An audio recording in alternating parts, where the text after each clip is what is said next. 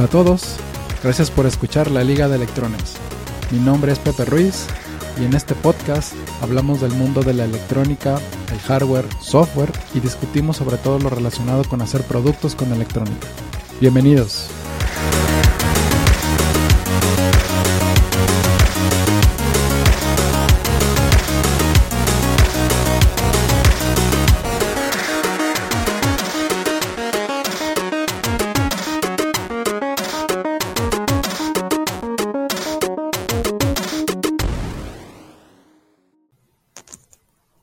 ¿Qué tal a todos? Muy buen día. Espero que le estén pasando de maravilla.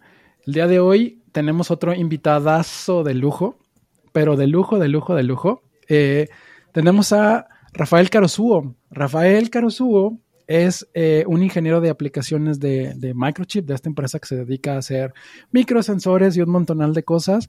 Está súper conocida, sobre todo en México y en Latinoamérica, pero Aparte, él es eh, miembro eh, fundador y uno de los líderes de la comunidad Code Pretzel, que es el tema que queremos tratar hoy aquí. Rafa, ¿cómo estás? Muchas gracias. Eh, muy bonita introducción. Muchísimo gusto de estar aquí. No, hombre, que un, placer, un placer de verdad tenerte aquí. platícanos, este, ¿qué onda con, con Code Pretzel? Porque yo nomás había escuchado como estos pequeños destellos y había visto mucho en Twitter, pero, pero la verdad es que no había como que, no, había entendido, no me había metido, pero veo que ya es más o menos como grandecito, ¿no? Platícanos qué, qué rollo. Ay, pues ojalá que así continúe siendo, eh, creciendo. Eh, voy a tomar varios puntos. Primero, el por qué demonios se llama Code que creo que es una incógnita que a lo mejor algunos tienen por ahí. Eh, originalmente está pensado como un acrónimo, ¿no? Comunidad de Desarrolladores Pretzel. ¿Y por qué Pretzel? Bueno, por allá en alguno de los videos que subimos a nuestro canal de YouTube, mencionamos que es porque es la eh, unión o el entrelace de eh, arquitectura de microcontroladores, ingeniería de software y electrónica digital. Y de ahí que en su momento pensamos, pues esta cosa es un enlace a lo que queremos hacer nosotros, que es firmware de microcontroladores. Ok. ¿Y, cómo, cómo, nació? O sea, ¿qué, ¿qué, qué, onda con los orígenes y todo eso? El, el génesis. Ahí, el génesis. El tomo 1 está en YouTube. Este, la historia de Code Pretzel es un video que tratamos de plasmar precisamente eso. Ahí hablará más detalles. Pero principalmente es porque en lo que nosotros notamos por allí de 2009 perdón, 2009, 2013, que fue cuando yo me uní al, grupo que en su momento estaba, en Tijuana, Baja California Norte, México, no había realmente mucho auge de conversar al respecto de estos temas. Y es más, todavía conozco personas que creen que el desarrollo de firmware para microcontroladores es algo que murió en los 80s y que no se va a ocupar jamás, ¿no? Que no sé por qué no estoy aprendiendo Ruby on Rails o lo que corresponda, que yo no considero que sea ni mejor ni peor, simplemente es otra área, ¿no? Eh, y a función, en función de eso fue que nos empezamos a pegar cada vez más y decir, queremos hablar de esto, queremos hablar de esto y empezar a preguntar de uno a uno a todos los compañeros en su momento de la universidad si les interesaban estos temas y no, y empezar a unirnos, grupo de Facebook, por allá al unirnos a otras comunidades de tecnología, este, Freedom Software Day, ¿no? Eh, algunas otras pláticas. Y así fue avanzando. En su momento tuvimos la posibilidad de varios estar en un mismo grupo de, investigación en la universidad como, trabajamos como becarios y era el laboratorio de sistemas de tiempo real. Entonces ahí tuvimos mucho chance de, de colaborar y de unirnos mucho, de saber cómo trabajábamos. Entonces cuando salimos de la universidad le pusimos el nombre de Codepretzel porque ya traíamos mucho que, de que queremos hablar de esto, queremos hablar de esto, no hay comunidad, ¿a quién, con quién más nos juntamos, pues si no hay, entonces hay que empezar una nosotros, ¿no? Y fue por lo que, por lo que nació, ¿no? Si hay que, queremos platicar experiencias que cada uno tenga en resolver problemas con microcontroladores, en este caso, ¿no? Pero lo llamamos más genérico, sistemas embebidos, eh, y aprender de ello. Me, me, llamó un chorro la atención lo que dijiste de laboratorio de sistemas de tiempo real. Ah, sí, suena bien, sí, suena, sí, sí, fue así. Sí, sí, sí. Ahorita... Wow, no, o sea, literalmente hartos, ¿no? Sí. Eso es lo que, lo, lo, que mi mente de electrónico me dice, así, hartos. Sí, bueno, o sea, y bueno, creo que ahorita ya se llama sistemas, este, cómputo ubicuo, si no me equivoco, laboratorio de cómputo ubicuo. Este, Entonces, sí, o sea, ahí en la, en la universidad, en este caso fue la Autónoma de Baja California, en la facultad, hay varias líneas, ¿no? Y en una de ellas de investigación es esta, que estaba este investigador que tiene ese laboratorio y que pues vio que mm, a mí me dio la oportunidad, no me dijo, oye, es que yo te estoy viendo que a ti te interesa esto y en ese momento estaba trabajando en una startup de drones y pues, pues, me viniste y me preguntaste un montón de cosas, yo sé que tú no has pasado por las materias correspondientes, ¿por qué? Y yo le dije, pues que a mí me fascina esta cosa, todavía no sé ni cómo ni cómo entrarle, ¿no? Pero pues estoy trabajando aquí, ¿no? Y muchas preguntas de PWM en particular. Entonces me dijo, pues, ¿por qué no te unes al laboratorio, no? Y aquí vas a tener chance de trabajar en proyectos de este tipo, aparte de entrar de becario, la, la, la.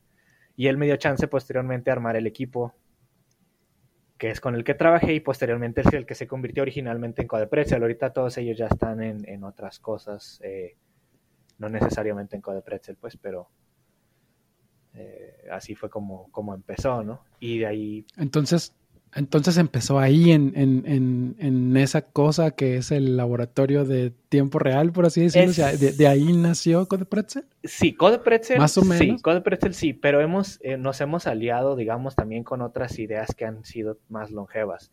Si estuviera Leo aquí, que es parte de la administración de CodePretzel, él diría que tiene desde antes, desde 2008 creo que él empezó a hacer unas cosas ahí, que hizo un grupo que se llamaba TJ Micros, que se fue, fusionó con Code Pretzel más adelante. Entonces básicamente es ir encontrando otros que han hecho cosas parecidas y, y, y unir esfuerzos, todos bajo el mismo nombre de Code Pretzel. Me, encanta la formalidad. TJ Systems, luego Code Pretzel se unió, se fusionó, así. órale, está, está chido. Este, y, y, y platícanos, o sea, ¿qué, qué, qué hace exactamente Code Pretzel? O sea, ¿qué, qué es? bueno, Code Pretzel es una comunidad de tecnología, ¿no? Y la, la idea principal es compartir experiencias que cada uno tenga en su día a día de problemas con esta área y que así todos aprendamos. Es básicamente el core, el núcleo. Pero nosotros le agregamos dos cosas más. Voy a ir primero con la que teníamos la idea original antes y luego con la que estamos efectuando ahorita. Le pusimos, que es lo que van a ver en los videos de YouTube y en el repositorio, una estructura de actividades que podemos tener como pláticas, como este, conferencias de ciertos temas, como un espacio para practicar inglés, que también por ahí es importante, no sé, ahí donde pensábamos en abrir prácticas de entrevistas en inglés o cosas así, eh, y en donde tenemos como que esta estructura de actividades, ¿no? Pero el asunto es que administrar y generar esas actividades y mantenerlas con contenido es complicadísimo, mucho tiempo, ¿no? Y lo que, lo que de repente por ahí yo pensé es, dije, oye, todas las veces durante todos estos años, cuando nosotros llegamos a algún lugar que estemos estado en contacto con industria, con cámaras de comercio, con otras comunidades, siempre, siempre, siempre cuando contamos qué hacemos que tiene que ver con sistemas embebidos, nos dicen qué chingón suena lo que ustedes dicen, entonces ustedes son los expertos. ¿Qué han hecho antes? Y yo digo, diablos. Si lo ponemos como que han hecho antes, puras actividades que sean pláticas, por más interesantes que sean los temas, se va a quedar corto cuando tengamos que enseñar el código, enseñar portafolio, ¿no? Entonces entra en la segunda cosa que es lo que estamos tratando de empujar ahorita, que es hacer un framework. Un framework que está enfocado en rehusar el esfuerzo en los proyectos que ya hemos hecho antes, que hicimos por ahí un par de proyectos antes, que ahorita te platico si, si este es pertinente, en donde nos dimos cuenta que como comunidad tenemos muy poquito recurso humano, muy poquito tiempo, la distribución de los tiempos y los horarios es bien difícil. Entonces, rehusar era súper importante, ¿no? Y tratar de, de rehusar también es difícil porque luego, ¿qué rehusas? Y, si lo está usando la industria y con qué herramienta y que si es open source y que no es un rollo. Entonces, parte del framework es documentar eso, es documentar, no solamente poder reusar código, porque si fuera el caso, pues, por poner un ejemplo, Arduino es enormemente mejor en eso que, cualquier otra, em, sino tener documentado el proceso de, por ejemplo, el desarrollo de, del software que estás queriendo hacer, no sé si tienes pruebas unitarias, si no, si ya está preconfigurado o no, si quieres tener custom boards o no, si quieres hacer tu propio framework o si quieres usar el que te genere la fabricante y todo ese tipo de, cosas que están allí, tratar de unirlas, ¿no? Y tratar de documentar cómo hacerlo y tener preconfigurado todo para que nomás descargues y empieces a chambear con un montón de asteriscos y notas a pie de página, porque eso suena mágico, ¿no? O sea, eh, eh, definitivamente va a tener ahí ciertas restricciones, pero es más o menos la idea que estamos haciendo ahorita. Entonces, a través de eso ya se puedan ir sacando el contenido de las actividades que pensamos originalmente, que nosotros mismos vamos a ir sacando experiencias, temas, ¿no? Como por ejemplo, oye, ¿qué vas a hacer si quieres hacer debugging? ¿Hay una, hay una reglamentaria o no? ¿Hay, hay, hay pasos o no para hacer debugging. Por ahí hay un libro que a mí me gusta mucho. No lo tengo por ahí, no, no, no intenté que buscarlo, pero este, que si no me equivoco son las nueve reglas de debugging de David Agans, está buenísimo. Entonces yo dije, pues hay que ir documentando todo eso, ¿no? Como un, un formato de cómo trabajar en, en, grupo y tener ya preconfigurado para que nomás empecemos a chambear y reusemos todo lo que hicimos antes, porque llevamos años con esto, ¿eh? Años y, no poder reusar todo lo que hicimos antes es muy frustrante. Entonces, es lo que estamos haciendo. Entonces, si entiendo, un pedazo de code pretzel son, son esta parte que es como eh, charlas, ¿no? O sea, es, las charlas son cada semana, cada... El formato de las charlas está ahí, el contenido de las charlas no está ahí. O sea, no están sucediendo. No está sucediendo charlas, no están sucediendo grupos de estudio. Sucedieron en algunos momentos, pero mantenerlas constantemente ha sido difícil. Suceden normalmente, suceden los sábados a la misma hora, a la una. Si es el caso, se suspende la reunión regular y se usa para hacer una plática.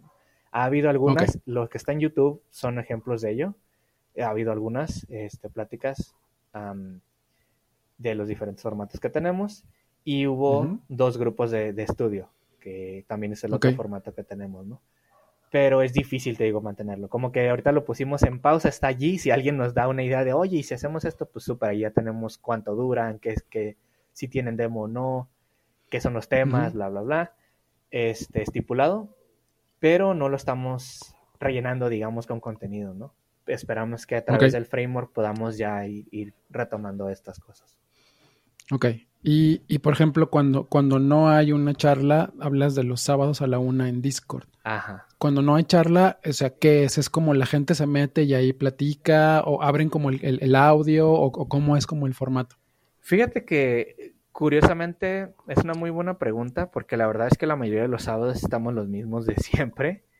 Y regularmente, y de hecho todos los que se juntan los sábados ahorita en una, digamos, como un histórico, no sé qué, vaya a pasar posteriormente, pero como un histórico ha sido todos los que también estamos involucrados en el desarrollo del framework. Entonces, regularmente, pues lo usamos de status, ¿no? Oye, mira, me encontré este problema, ¿cómo lo vamos a documentar? O si vamos a documentar esto a tal grado o no. Este, vamos a documentarlo con tal herramienta o no. Y de repente por ahí, por ejemplo, hoy que nos reunimos, un compañero dijo, oye, es que ya la versión 0.1 incluye un, un OLED para el 2560, el ATmega 2560 y para la ABR 128DA. Okay. Eh, y me dijo, ya tengo el Ola Mundo con Plataformio, que es el, el IDE y la... Bueno, es, en realidad Plataformio es una herramienta de línea de comandos, ¿no? Pero, pero bueno, me dijo, ya lo tengo todo listo, ya, ya corre el OLED y qué más me dijo, o sea, ¿a poco esta es solamente la punto uno? Como que suena muy chiquito, ya, ya empezamos a ver, oye, ¿dónde vamos a hacer la división de la abstracción de la capa del HAL? Y que sí, cómo le vamos a hacer, que sí, que vamos a generar código. Entonces ahí empezamos en un montón de detalles sobre esa, sobre esa conversación. Entonces básicamente es lo que pasa, estatus y los problemas que hemos tenido lo intentamos resolver durante ese, ese periodo. Ok, y, y digo, ya, ya, ya que tocaste el tema de que, de que ven como el estatus de su framework, su framework eh, supongo que está público en GitHub, cualquier persona puede hacer como algún tipo de pull request y todo ese rollo. Sí, totalmente. La cuestión es que tiene, está súper, súper en, sus inicios. Entonces, ahorita si entra alguien y lo ve y dice, pues nada más veo puro, puro texto, ¿no? No veo código aquí, nada, ni configuraciones. Eh, pero pues está avanzando despacito. Entonces, sí, está público. Cualquiera que esté en la disposición o que tenga alguna idea puede hacer un pull request al repositorio del, proyecto o al repositorio de la documentación este, y se evalúa y se integra, sin más. Ok, ok. Y eso está chido. Y eh, sobre, digo, ya, ya mencionaste ahorita dos micros, ¿tienen como alguna arquitectura o arquitecturas en los que quieren como enfocar su framework? Sí y no. Es un, Esa es una pregunta interesante y también una pregunta un poco difícil y un poco peligrosa, ¿no? Porque de repente si dices es que puede haber quien diga es que se van a casar con tal arquitectura o puede haber quien diga es que entonces ustedes están queriendo hacer que soporte todas y no es ninguna de las dos, ¿no? La idea también es, es que podamos soportar originalmente eh, un micro de, de AT, de, bueno, el ATmega 2560, porque muchos de los que están en, en, en, um, administración ya lo tienen ahí en un cajón, entonces sería más rápido. El ABR 128DA, que es una versión más reciente de las de los ABRs eh, de, de, em, de, Microchip, una de STM, probablemente la Blue Pill F103, si no me falla la memoria, el, el SP 20, 20 Ah, sí, se me fue la, el que antes del 32, 8266 creo. El 8266. Y este, ojalá y pudiéramos también incluir el SP32. Eh, ahora, ¿a qué se referiría este soporte? Bueno, idealmente que las cosas comunes se pueda reutilizar el, código, ¿no? Ya lo habíamos hablado con Eden y la idea es que usemos el... Em, vamos a, digamos, a montar un HAL encima del código que genera el fabricante. Entonces así nos quitamos esa bronca de tener que hacerlo a mano, nos ahorramos ese tiempo, digo, aprovechamos el conocimiento del fabricante y lo que hacemos es nada más hacer un, un HAL encima de eso, por los componentes que sean comunes, ¿no? Porque a lo mejor en un 2560 no vas a tener interrupciones anidadas como lo tenga un, un STM32, ¿no? Eh, pero, pero bueno, por lo menos para las cosas que podía hacer acceso a las comunicaciones, a la DC y cuadrada C, no sé, algunas de esas que se puedan reutilizar y algunas bibliotecas que a lo mejor sean más adelante que se puedan llegar a reutilizar también, ¿no? Pero parte de la idea del framework no tanto es nosotros vamos a proporcionarle las herramientas a la gente, sino vamos a explicar cómo para que cada quien haga el suyo porque es un problema que nosotros nos topamos con nosotros, los proyectos que nosotros mismos estábamos haciendo y que no nos ha tocado ver que al menos sea tan común en español, en proyectos maker, que le dan tanta importancia a tener un proceso estructurado y que con ese mismo puedas de repente hacer un proyecto que tenga pruebas unitarias, que tenga eh, un repositorio de artefactos, ¿no? De compilaciones, que tenga un proceso ya establecido de debugging, que tenga, no sé, o sea, ese tipo de cosas, al menos para el área de, embebidos en español, no lo hemos visto tan común, ¿no? Es no tan, no tan, este, trabajado. Entonces, eventualmente sí puede haber otras bibliotecas que podamos usar nosotros mismos, pero a lo mejor a alguien más no les sirven. Pero si entran a la documentación van a saber cómo reutilizar toda la configuración que ya tiene el framework para hacer su propia versión que les, sí les funcione. Ok, ok. Eso, digo, está, está como, está como interesante. Y digo, ahí te va una pregunta un poquito más difícil y complicada. Eh, eh ¿Cómo un, un, Artos, por ejemplo, es como eh, ¿Cómo lo pondrías tú a un lado de un Artos? O sea, e, e, esta parte, o sea, un Artos que ya está soportado como en un micro que te da como ciertas librerías, Ajá es como, ustedes están a favor del Artos, no están a favor del Artos, porque lo, que tú me dices es literalmente, pues es, es, es, ver meta, ¿no? Pum, derechito, librerías y listo, ¿no? Sí, sí, sí, totalmente. Em, pues, de hecho, por ahí hubo conversaciones y Eden es pro Artos, ¿no? Entonces, eh, y bueno, y lo menciono mucho porque él también es algo que le interesó, entonces ha estado involucrado en varias de las conversaciones.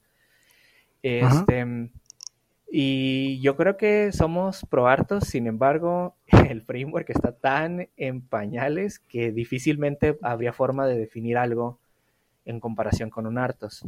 Además, hemos visto algunas otras herramientas que ahorita la verdad no recuerdo los nombres, pero que se pueden utilizar como aledaños, porque ya hay quien está diciendo, mira, yo te presto mi infraestructura y tú nada más le haces modificaciones y tienes tu hartos. O incluso por ahí topamos hace un par de semanas un proyecto open source para, para lo que en su momento a lo mejor, digo, guardando las distancias, pero lo que podría haber sido FreeBSD o LFS, pero para un, para un Artos, ¿no?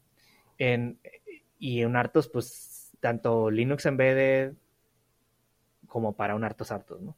Bueno, que me desvío un poquito, pero Linux Embedded no, no es de, este, no es un Artos, pero de repente, ah, o sea, incluyendo, exacto, incluyendo eh, algo que, que, corresponde a un sistema operativo, ya sea un sistema de tiempo real o no, y, y, cómo lo puedes preconfigurar a tu gusto, ¿no? Digamos. Entonces, pero eso es bastante más complicado. Es un tema que creo yo que también es tema nivel nivel 2, digamos, de complejidad en, en sí al quien se esté involucrando en estos temas. No sé si, si inicialmente vayan a entrarle con un Artos en vez de entrarle a configurar un, un ADC. eh, entonces, pues nosotros optamos porque fuera primero por ver metal y después, ya que tuviéramos algo funcional sobre eso, decir, bueno, le podemos integrar algunas otras cosas que también puedas usar con un, con un este sistema operativo, un de Linux o un Artos, ¿no? Y aprovechar de otros proyectos, a lo mejor ahí hacer colaboración. Pero empezar con algo, ¿no? Empezar con el ejemplo de algo, porque luego también, pues la idea, la idea está bien chingona, pero pero pues sí, a lo mejor... llevarla a cabo. Sí, llevarla a cabo, llevarla a cabo y a lo mejor, a lo mejor no se ocupa, a lo mejor sí se ocupa, a lo mejor está muy difícil, ¿no? Entonces sí queremos llegar a algo concreto primero. Ya, ahorita, ahorita que mencionaste como, como el, el, el, la aplicación, e, esa era como mi siguiente pregunta. ¿Tienen como alguna, alguna aplicación en específico que quieren como echar a volar en el que están construyendo todas las partes de los drivers para los micros? O literalmente ahorita es, tenemos una lista de, de, módulos, de, de, ajá, de, módulos del micro y cada quien está escribiendo como algún driver o algo así, o, cómo lo están mm. como haciendo. Em, bueno, punto uno, la organización del proyecto como tal es algo que estamos todavía aprendiendo porque ya algunos de nosotros habíamos trabajado juntos anteriormente en proyectos de prototipos, em, pero era, era era chamba, pues. Entonces la continuidad y los horarios eran los mismos y aquí no, aquí es conforme cada uno vaya pudiendo, los sábados vamos viendo cómo va el avance y, no es algo que hayamos tenido mucha experiencia anteriormente en cómo organizar una especie de proyecto open source distribuido, ¿no? No, sé si corresponde el término. Em, entonces la verdad es que vamos dando tumbos hasta cierto punto todavía no estamos muy, este, muy adecuados en ese sentido. Y la segunda cosa es, no estamos escribiendo drivers porque estamos buscando que eso sea hecho por el fabricante, al menos ahorita. Más adelante a lo mejor sí se ocupa, pero tratamos de reusar lo más posible. Entonces lo que básicamente es este Synergy, eh, Harmony, lo que corresponda de, de, cada fabricante, ¿no? y generar el código y hacer un HAL encima. Entonces, eso es lo que se está haciendo ahorita, eh, tratar de, de, hacer el setup inicial, ¿no? Que queremos ahorita hacerlo con plataformio y qué configuraciones son y dónde van, este, cómo lo toman los procesos de compilación de plataformio, ¿no? Este, cómo le ponemos un framework custom, ¿no? Al plataformio. Entonces, ahorita es como tanto de infraestructura, la mayor, mayor parte es de infraestructura más que de codificación. Este, Y la aplicación es, es, excelente pregunta, definitivamente. Hay un compañero que, que y, de hecho es algo que, ha sido difícil, y yo he estado buscando mezclar lo más que puedo con estas actividades para que todos los que estén en, en, involucrados no tengan que rehacer trabajo. Entonces hay un compañero, por ejemplo, hay un compañero que entró a la maestría y dijo, ¿sabes qué? Yo creo que voy a tener que salir. Yo le dije, no, hay que ver, total. Va a usar en su maestría un módulo de sensado de una cámara de crecimiento vegetal. Es una cámara que donde básicamente tienen que saber eh, a qué temperatura estaba, en qué momento, con qué iluminación para saber qué le pasó a la planta, ¿no? Y más detalles que yo desconozco de esa área. Pero eh, él precisamente está usando su mucho del desarrollo del framework para su maestría, porque tiene que ver con administración de proyectos de, de, software. Um, Dos cosas como esa se tratan de mezclar para aprovechar. Y entonces esa es la aplicación ahorita en donde estamos enfocándonos que se vaya a usar. con la... No, y está chido. Está chido porque siempre es, siempre es mejor tener como un, una meta en común y a partir de ahí como ir desarrollando lo que se va necesitando para ir ganando inercia, porque a veces hacer un pedazo de código que, ah, sí, nomás voy a conectar esto con esto, ah, a veces a veces puede que tienda a ser aburrido, ¿no? Para la gente, pero si ya es como, este pedazo va a hacer esto en una aplicación real, aunque sea un prototipo, ya como que te motiva un poquito más porque la ves funcionando, ¿no? Y, y, lo, que, lo que se me hizo padre es que, bueno, el caso de él le pidieron que sea un, un, caso real y lo es, porque este investigador que está en esta necesidad, vaya, de, de, de, saber qué está pasando con sus plantas en la cámara de crecimiento vegetal, es un proveedor de análisis del estado de los plantíos y demás cosas que, digo, más detalles seguro habrá, pero desconozco los, los términos, ¿no? Para el área de Baja California Norte.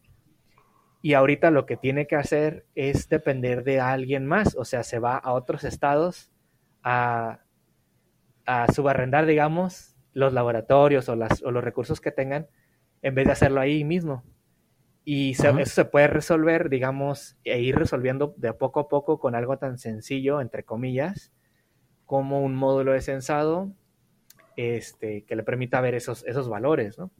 Entonces, pues eso para él es súper valiosísimo y es algo que, que, ya existe y es en, es en, industria, a pesar de que es un investigador de una universidad, este, esos servicios también nos proveen. Desconozco cómo funcione ahí esa parte, ¿no? Pero esos son servicios que existen y que están teniendo este, personas que tienen plantíos y demás cosas ahí en la región que, acuden a él, ¿no? Entonces, ese prototipo y ese tipo de, avance en ese proyecto se va a usar y se va a usar bastante, ¿no? Sí, pues por mucho tiempo, supongo. Sí, sí. Ok.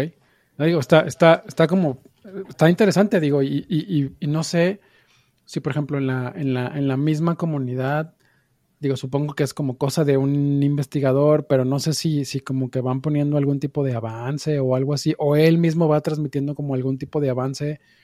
Digo, ahorita todavía está como muy en pañales, pero estaría suave, ¿no? Ir como que conociendo el, el proceso, ¿no? Si ya hicimos esto, ya podemos censar, no sé, la, la luz RGB, ¿no? Si ya habilitamos esto, también ya podemos como que, ah, ya podemos censar el, el nivel de ozono que está dentro de la camarita, por poner un, ah, un, un, número, ¿no? Un, un, dato, ¿no? Este, o, o una onda de la humedad, ¿no? Si le inyectamos tanta agua, tanto flujo y la conservó la humedad por tanto tiempo, no, no sé pues, los específicos, pero por ese tipo de cosas son, son padres porque ya las ves como aplicadas, ¿no? Así es, sí. De hecho, bueno, la verdad es que los tiempos ahorita son un, tanto largos, ¿no? O sea, este es un tiempo, este es un proyecto a mediano plazo, largo plazo inclusive de algunas de las cosas que, que algunas personas han propuesto, ¿no? De que puede hacer en algún momento. Yo definitivamente lo veo a, bueno, falta ver qué significa corto y mediano plazo, ¿no? Pero por lo menos algo que, que, corresponde a la, a, lo pegamos a la, a la al tiempo de la maestría de, nuestro compañero. Entonces, para finales, uno, dos, tres, finales del año que viene, tendríamos que poder hacer un prototipo funcional de eso que estás mencionando tú, por lo menos con una propiedad. Y por lo tanto, el framework también necesita estar en cierto punto, por lo menos, de pruebas de este mínimo viable para, para que pueda funcionar, ¿no? Porque, pues, de lo contrario, ¿no? Entonces, para que darte una idea del, de los tiempos, ese es como que lo que podría siendo el MVC del framework que está pensado para finales del año que viene, por lo menos. Entonces, eso es, y, principalmente porque eso es un proyecto que está haciendo gente que lo están haciendo hobby, ¿no? En sus tiempos libres. Entonces, es difícil pegar así golpes fuertes de avances porque, pues, pues a qué hora, ¿no? Sí, a final de cuentas es, es, es, una comunidad y a nadie le pagan por estar haciendo ah, eso y de repente hay cosas más importantes. sí, sí esa parte, esa parte es complicada, este, pero bueno, si existe como el amor de todas las personas involucradas en el proyecto, ah, le puedes dedicar un ratito y va saliendo poco a poco, poco, a poco, poco a poco. Es, ha sido eh, como, eh. como, ha sido, es así como ha sido avanzando. Ha ido avanzando, perdón, sí. Ok, y, y por ejemplo, para, para invitar más gente a, a, que se una, que tenga curiosidad de, de llegar eh, a, a Code Pretzel a, ustedes, ¿qué tienen que hacer? O sea, ¿cómo le hace para contactarlos, para integrarse? ¿Qué, qué hay que hacer? Bueno, hay diferentes niveles de, de, de, estar involucrado ¿no? en las actividades de Code Pretzel. Eh, ¿Qué más quisiera yo que tuviéramos actividades continuas de pláticas y demás? Ojalá que en algún momento no tan, no tan lejano lo podamos retomar ya con el contenido que estamos haciendo del framework. Pero por lo menos ahorita lo sencillo es, ¿sabes qué? ¿Te interesa estar en contacto con otras personas que estén haciendo esto? Ingresa al server de Discord, ¿no? Es el, lugar en donde, digamos que es como nuestro Hotel Continental, lo que le decía a, en el otro día, ¿no? Este, a donde llegar y descansar. Eh, y ahí hay movimiento continuo, digo, ahí estamos todos, y alguien postea cualquier cosa, por ahí un compañero este, me habló el otro día y me dijo, oye, es que tengo este problema, que no sé si tú has trabajado con tal, este, con tal dispositivo, y así le dije, pues, ¿por qué no lo posteas en la comunidad? Para eso es, ¿no? O sea, ahí no nomás estoy yo, porque pues yo a lo mejor sé algo, pero seguro que, sé que no sé muchas cosas más. Entonces postealo ahí, ¿no? Y entonces llegó, dijo, está bien, lo voy a postear ahí. No necesitan estar eh, posteando nada, no necesitan estar em, participando hacia lo mejor, porque entiendo que algunas personas que no les gusta mucho estar interactuando tanto, no tienen por qué, nada más es este, que ingresan al, al server de Discord y ahí está. Si quieren postear un proyecto, si tienen dudas, si quieren abrir una conversación totalmente abierta. Tenemos otras redes sociales, pero la verdad es que tampoco somos muy expertos, ¿no? En, en marketing digital, como para, bueno, abarcar más allá de Discord, ¿no? Poco a poquito, digo, de repente llega algún interesado y que dice, ah, yo les ayudo con esto y, y, empiezan, aunque sea a subir como cositas, snippets, nomás como para crear ruido, ¿no? Pero, pero eso es, eso es poco a poco, conforme se vaya dando poquito más la difusión, pues puede, puede llegar a sumarse así con gente con, con otros talentos que les gusta el tema pero que dicen, yo no soy bueno en esto, pero me gusta, entonces yo les ayudo con lo que sí soy bueno, ¿no? Que no me cuesta tanto trabajo. Al final de cuentas es una, es una comunidad. ¿Y, y cómo, cómo encontramos el server de Discord? ¿En, algún lugar? O ah, el, bueno, de hecho, el punto donde definitivamente pueden ver todas las, las, las redes sociales y unirse a Discord, la página web codepretzel.org. Ajá. Y pues allí, si no me equivoco, debería de haber un botón en la primera parte que los lleva a Discord. Entonces, lo voy a probar ahorita. No voy a hacer que no funcione. este, sí, sí, contactar con la comunidad y ese botón te lleva a Discord, sí. Ok, entonces codepretzel.org, ahí se pueden meter. Este, ahí les va a mandar. Si no tienen Discord, ya deberían de tenerlo, por favor, todos, aunque a veces no lo usen como su servidor.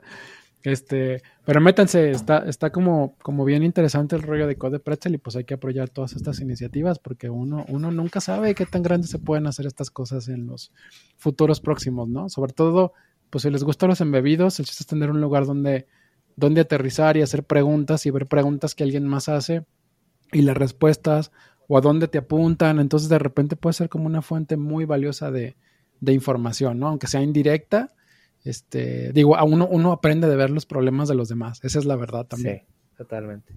Totalmente. Va, este, pues, pues Rafa, este, muchas gracias, te agradezco un montón el, el, tiempo, ha sido un, un, honor, este, tenerlos, tenerte aquí, este, y digo, sigamos platicando en el futuro, yo creo que hay igual muchos, muchos temas de los que podríamos meternos, este, y, y pues seguir platicando y seguir nutriendo a todo el mundo de, de información interesante de electrónica, ¿no? Con todo gusto. Y la verdad es que estoy, yo estoy más que emocionado de estar aquí. Es algo de las, de las razones por las que he durado durante los años que he estado en, en Code Pretzel y he intentado, pues, comunicarme con más, ¿no? Principalmente es eso, abrir espacios de conversación. Entonces yo más que contento de, de, de, colaborar con cualquiera de estas este, otros temas que podamos abrir y un gusto de verdad. Gracias por la invitación. Va que va. Rafa, un placer. Muchísimas gracias. Gracias, gracias a ti. Nos vemos.